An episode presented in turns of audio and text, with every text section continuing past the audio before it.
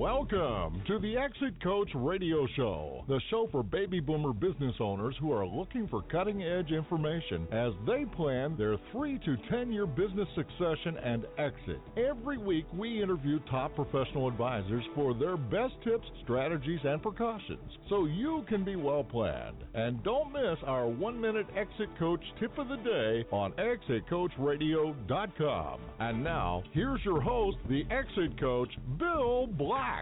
Thanks so much for joining us. It's a pleasure to have you with us. Before we get to our next guest, I just want to remind you that at exitcoachradio.com, you can find over 750 interviews from uh, oh advisors, authors, thought leaders all over the country. In we have 40 different file folders of topics, things like growing your business value, uh, learning about sales and marketing strategies, uh, how to plan your life after exit, how to get the most your business, you know, on and on and on, 40 different file folder topics. Please go there, exitcoachradio.com, look for the audio library, and learn uh, for free on us. Uh, my next guest is Paul Osterhout. And Paul is the KPI guy. Now, when we talk about businesses and planning, one of the key things that a business owner can do is really understand their KPIs, their key performance indicators of their business. It's like their dashboard of their car.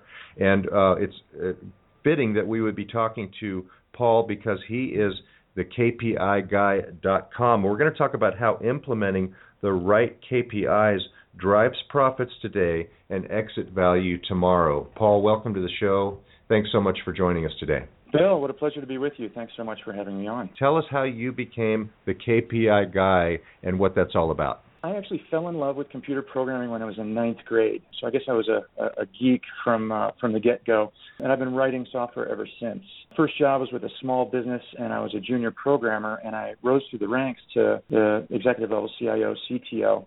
And I've owned several businesses and enjoyed being an executive uh, as well as a consultant. But along the way, I always wanted to be able to prove value to the business and prove return on investment and you know, I couldn't really go ask for a raise if I couldn't demonstrate that I was performing some really valuable uh, exercise for the business. So measurement was important to me throughout my career. But at my at my heart, I really enjoyed the programming aspect of my work the most. Um, I just love making software work for users because uh, all too often the reverse is true. We've all seen really bad software. So my greatest satisfaction comes from working really closely with clients and, and being right there in the trenches with them as opposed to you know sitting in meetings in the corner office.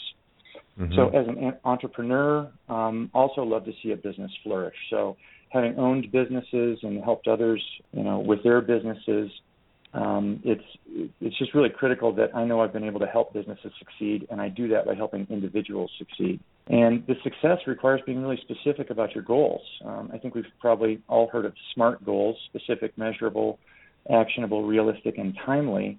And you know, the measurement key is critical. So I'm part consultant, part performance coach, part user interface developer, part database geek, and part change management specialist. And I really need all of those skills when I'm implementing and, and designing successful management strategies.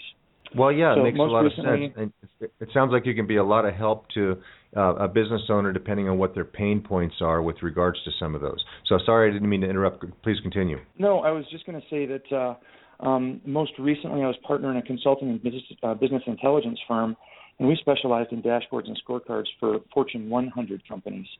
Um, but now I really want to focus on the small to medium business, and really specifically on helping business owners achieve their dream of uh, exiting their business in, in style. And the the KPI, the key performance indicator uh, reports that you put together, do they are, are they relatively uh, close to the same? Are there common factors to every business, or does it change from industry to industry? The abstract layer of KPIs are common, and I'll, I'll, I'll explain what I mean by that. The specific KPIs vary by industry, you know, depending on exactly what it is you're trying to achieve and, and uh, what kind of transactions take place in your industry. But I'll use this as a cue to go into how do I define a KPI? What are the components that uh, I think are true across all industries. So, first of all, there's lots of different names I hear key quality indicator, key management indicator, key results indicators. And so I like to define what it is I'm talking about. And I use seven criteria. that I think are absolutely critical for any good key performance indicator. So, number mm-hmm. one, it should tie back to a business initiative. People want to know why you're measuring things. And if you can't answer that really clearly, I think you lose a little bit of credibility and people are likely to say, eh, you know, if you can't even tell me why it's important, I'm not going to treat it as very important. So being able to answer the question of why are we measuring this? Well, because we need to in order to achieve this critical business initiative. Um, okay. I think that's a number one important. Um, number two, uh, KPI should have real business value.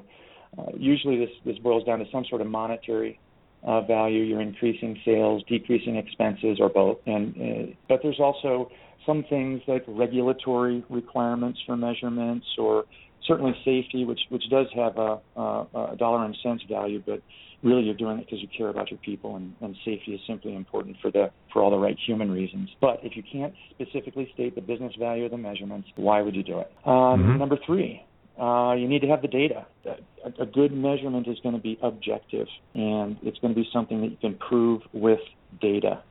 Uh, most businesses have transaction processing software that can uh, provide all sorts of data. So having the right data is critical. And if you want to do the measurements and you don't have the data, you have to kind of go back to the drawing board and say, how am I going to go collect that data? So so far, so far, just to recap, so far we've talked about tying to business initiatives, uh, having a real business value, and you have to be able to get the data to make these measurements. So that's that's so far. Uh, what's four through seven? Four is um, having really well-defined business rules. Uh, you want to be consistent with how you measure things and have a yardstick uh, that is uh, consistent across different groups. You know, in larger organizations that have grown by acquisition, sometimes different regions measure things differently. So you want to be really clear and consistent with exactly what the rules are for measuring your KPI. Make sure your people understand that and uh, give them the opportunity, uh, include your people in the creation of those yardsticks so that they can really take some ownership of it as well. Number five is having performance levels. You know, we expect to perform at 95% accuracy, or we want to sell 500 units in Q3. If you're going to if you're going to do a key performance indicator, set some goals. Try to make them realistic, challenging, and uh, difficult, but not unrealistic and not really weak either. Number six That's... is to uh, have a plan for what you do when performance slips. So it's not a matter of if, it's a matter of when. Um, sooner or later, something will happen that causes our performance to slip below those levels that we require. And so if you can plan ahead of time uh, what your mitigation plan is, what your escalation plan is, as soon as you see your dashboard go to yellow or to red, you can right away you can initiate your plan and people aren't kind of looking around going, "Hey, who's responsible for this?" Yeah, that's um, I think that's fi- very important. Very important. Yep, and really, finally, number seven, make your metrics auditable and transparent. This kind of goes back to what I said about uh, uh, having the business rules be really clear to everybody. Also, make sure people can dive into the data, and uh, you know they may find errors in your calculations that you want to get fixed right away.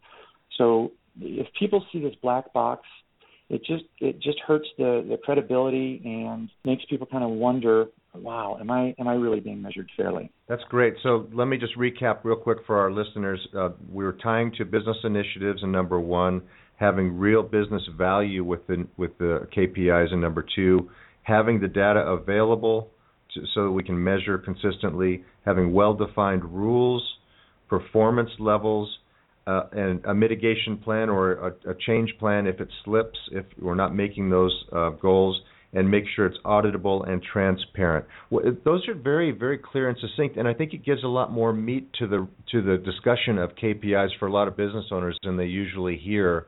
Usually, it's it seems like it's well, it's kind of like your dashboard on your car. You want to there's only a few things you want to measure. And what are some of those key things that you find? You said there's abstract and specific KPIs. What are some examples of the abstract KPIs that you always want to measure? I look for three things right away. I want to see the three-legged stool of quantity, quality, and timeliness. Almost every business has people that you want to do a volume of work.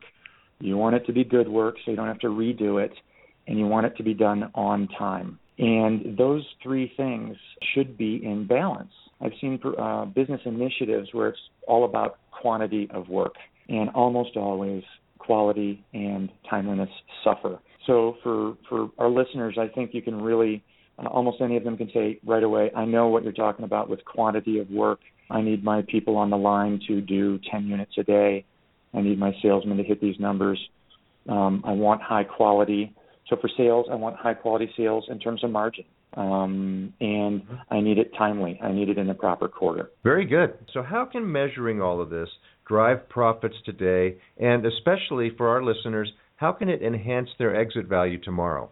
So, um, first of all, I want to clarify the kind of buyers I'm talking about. I'm not talking about buyers who are looking for fire sales or uh, fix and flips. I'm talking about buyers who are looking for strong organizations that demonstrate really good management. So within that concept, number one, measurements show structure. You've thought about the business, you've gone to the trouble of putting measurements in place, and you've got these seven things that we talked about before for each of your KPIs. Buyers are going to look at that and say, uh, that's good. That's really important. I see how you can be high performance and also demonstrate continuous improvement. Number two, when you have these kind of KPIs in place, your processes are scalable. If your buyer's looking to expand the business, franchise, plop down similar businesses in nearby cities or states, they've got a model that they can reuse. Uh, number three, you've got clarity. People know what's expected of them, and it's not a mystery of what we're supposed to do and how we get there every day. Number four, I think the owner is less tied to the business uh, because it's it's not magic. We don't always have to go to the owner for what to do. We've got these mitigation plans in place. We've we've got really clear expectations of performance, and um, I think that lessens the degree to which the owner has to stay in the business after the exit. Number five, you demonstrate exactly what you do during a crisis. If the buyer comes in and says, "Yeah, this is all well and good, but what happens when it hits the fan? What do you do then?" And you can demonstrate that really clearly. Due diligence when somebody comes in and wants to audit your books and you've got all these performance dashboards um, going back for a period of time and you can demonstrate exactly how you've got this tremendous performance in your organization, that makes that process much easier and takes away any doubt as to what you're doing. Effective KPIs drive up your EBITDA. Every month, every quarter, every year, your business is performing better, you're making more money along the way, and finally, you put all of this together. The buyer knows it's not luck that you're outperforming your competitors. You're doing it because it's planned. It's part of a resume. Uh, I'm sorry, not resume, a recipe. Mm-hmm. And you can you have a fighting chance to drive up your multiple. And when you get a higher multiple on a higher EBITDA, that sounds like a pretty good exit. And it's exactly what we have been preaching for many, many um, episodes, many, many times that you have to have something to help you stand out from the others that they may be looking at. You may not be the only business that this buyer is looking at, and when you come out with this historical data that's organized and how it's been affecting the business, and like you said, that you have a backup plan if things go wrong, it really helps you stand out. And I think another key thing in there that you said is that a lot of our listeners are looking at how they can go from being the overtime president to the part-time chairman of their organization and get some of their time back so that they can work on driving the value of their business.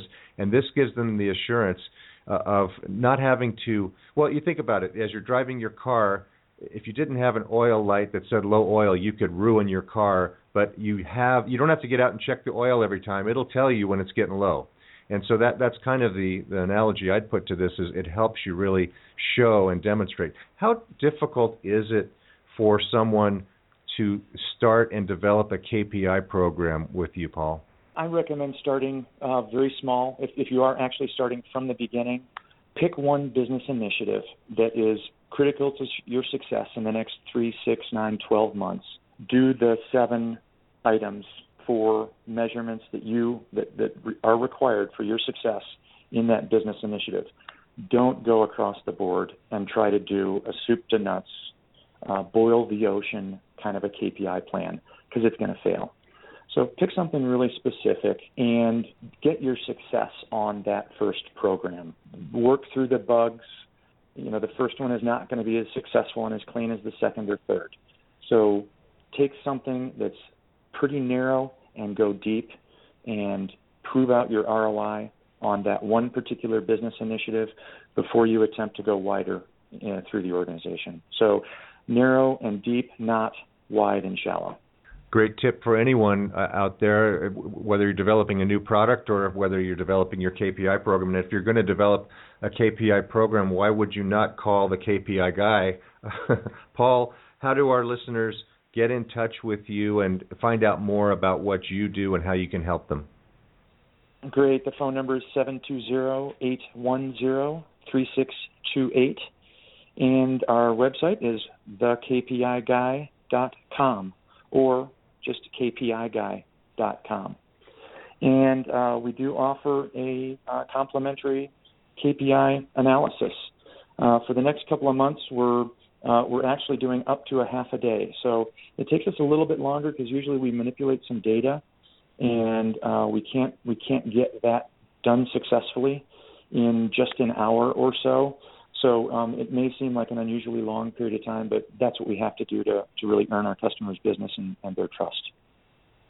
So if our customer, if our listeners rather get in touch and check out your website and decide that they'd like to explore that, a, a free, a complimentary KPI analysis, that's that's phenomenal. Um, they should either give you a call or, or follow the information that's on your website at uh, the KPI Guy or just simply kpiguy.com. Is that right?